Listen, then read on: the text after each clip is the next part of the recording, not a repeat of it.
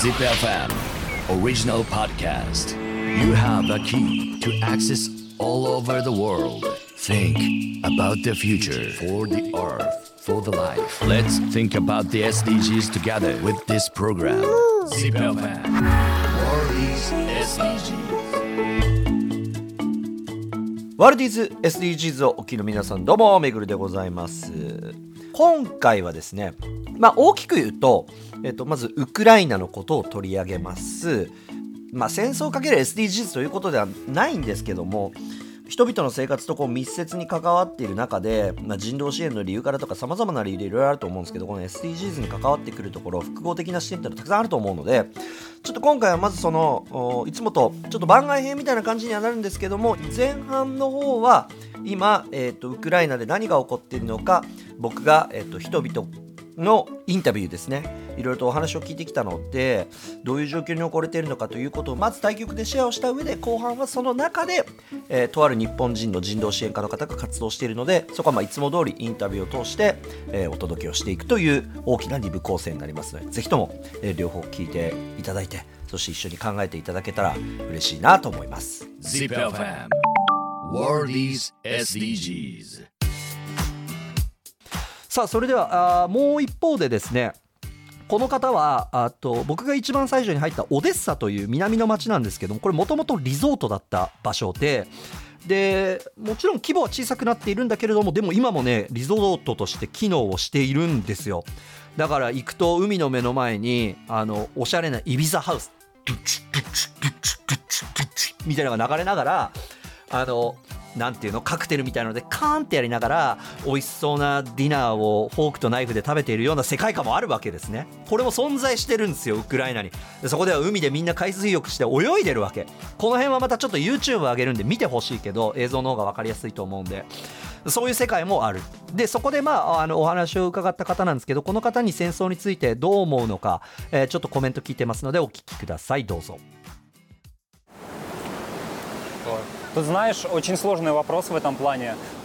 そうだね。難しい質問だけど、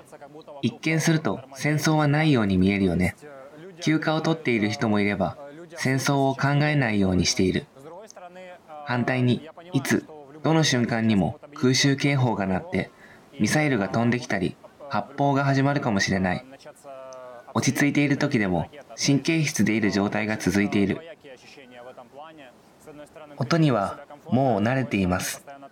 いつもどこかで警報や爆発が起きる音を聞いていました。近くで爆音が響いたこともあれば、ドニプロにいた時はしょっちゅうよく録音や撮影もしていた。当然その時はパニックになる。ルーレットのようにどこに着弾するかわからない。ロシアは卑劣です。この件では難しい問題を抱えている。私たちは領土を取り戻そうとしている。だけど、その地域に住んでいる人々が本当に戻りたいと思っているかわからない。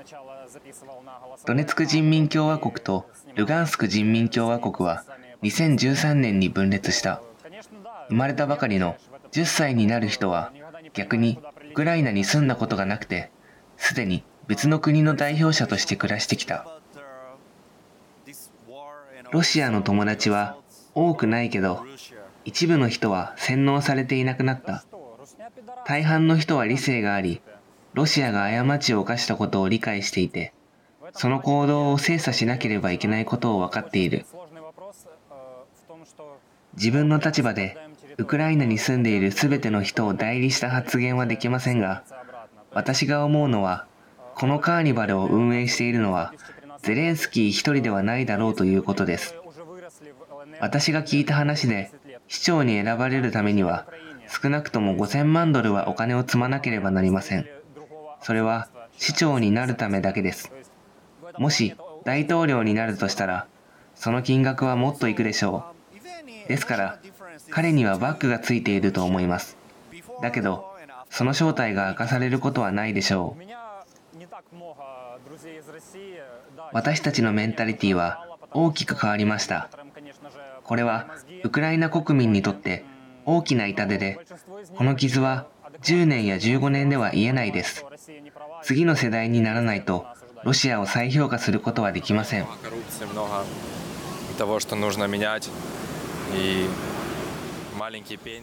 1991年に法律に基づいて締結した決まり事があるウクライナ側で所有していた核兵器を全て返還することを条件にクリミアはウクライナの領土として残すと合意していた。それ以来クリミアにずっと住んでいるのはウクライナ人だしロシアに戻りたい人がいてもドンバスにもウクライナで生まれ育った人がいる。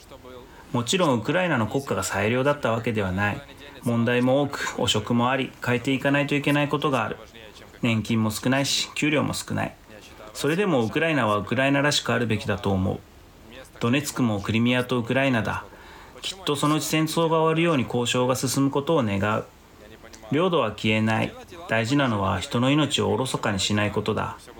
ロシアに広大な領土があるだろう。なぜ自分たちの領土で建築するなり人を住ませるなりためになることをしないんだ。何のためにウクライナが必要かわからない。アメリカみたいな理想的な都市を作っていればこっちに手を出したがるのもわかるけどろくな暮らしもできてないのにモスクワとかサンクトエカテリンブルククラスノダールは確かに綺麗な都市だよ。だけどちょっと離れれば小さな町と村しかない。魅力があればロシアに移り住みたいと思うことができるかもしれないけどクリミアに住みたい人もいないのに何のためにこの土地が欲しいんだ？天然資源があったってこの戦争に何億ドルを使ってるんだよ。両サイドとも餓死しそうになっている人だっているんだから人のためにお金を使ってほしい武器とかじゃなくてそれからウクライナから男性が出国できなくなっているのは法的にもおかしいと思う。非常事態宣言を発令したけれどウクライナは戦争状態ではあるが戦争を宣言していない。仕事も制限されている中で男性を国に閉じ込めて出国を許さないのは問題がある。自分だって一人でドネツクから来たけど家族は占領下の地域に住んでて会いに行くことだってできない。ここに閉じ込められるのではなくさまざまな世界を見て旅行だってして暮らしたい。常に軍事委員長の管理下になっている。戦争にはしっかり訓練を受けた兵士が行くべきで自分のような経験がない人をただ戦争に放り込むようなやり方は良くない。議員の家族や子供やお金を持っている人はなぜか戦争に行かないで済んでまだこの世も知らないような若い一般の男性は戦争に行って死なないといけない。不正が多すぎる。ゼレンスキーを称賛する人もいるけど本当に国民のことを考えていればどうにかしてこの状況を交渉に持ち込むべきだ。犠牲をなくすために行動してない。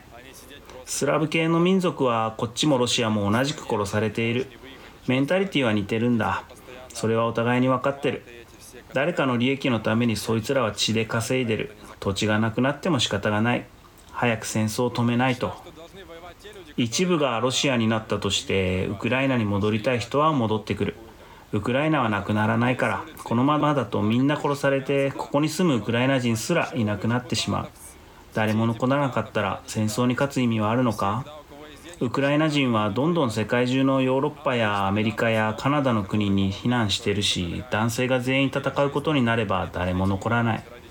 この事態を早く脱却しないと戦争は昨年ではなく2014年から続いてるんだここまで大規模ではなかったけど大規模になった時からしてももう1年半は経ってるそろそろアメリカが介入するなりプーチンの頭がおかしいのは分かってるけど人を殺すのは解決策ではない人は生きていたいんだそれが一番大事 народа. С одной стороны и с другой стороны. Нас убивают, россиян убивают, да. 2023年にもなって世界でこんな戦争を繰り広げていること自体がおかしいんだロシアに対してもウクライナに対しても疑問はある数字は誤るかもしれないけれど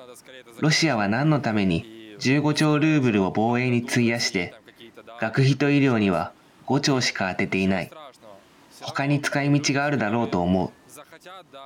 う同じようにウクライナも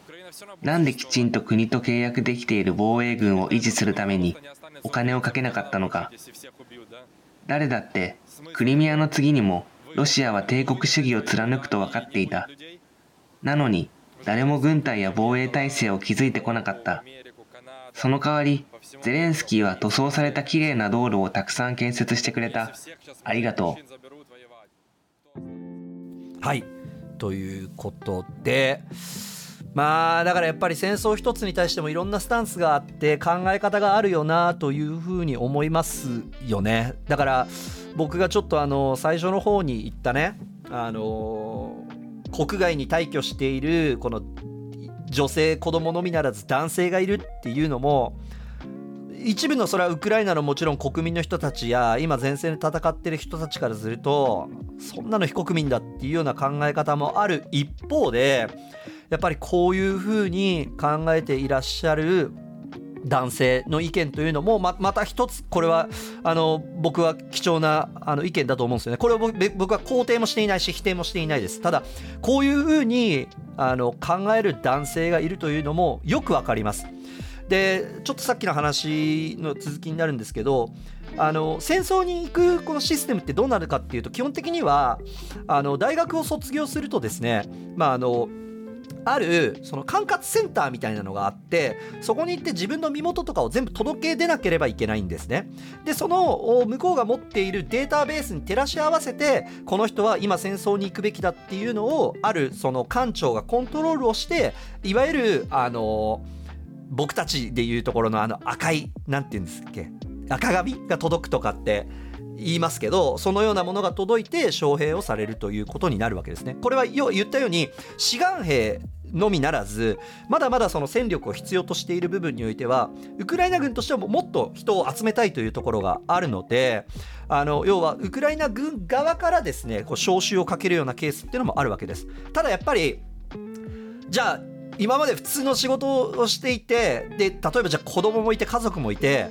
でもしかしたら奥さんも行かないでっていうようなケースもあるかもしれないよね。さっきのあのウクライナ兵の方だって奥さんは行かないでってやっぱ止めたらしい。でもこの人は自分で行くって判断したけどでも招集がかかるケースとかっていうのもあるわけですよ。そうするとそのえー、っと招集から逃れるために要はいくつかの方法っていうのが存在をしていてでしかもその招集をかけるやり方のそのデータベースも驚くんだけど結構アナログなんだってなんか紙に書いてみたいなのとか。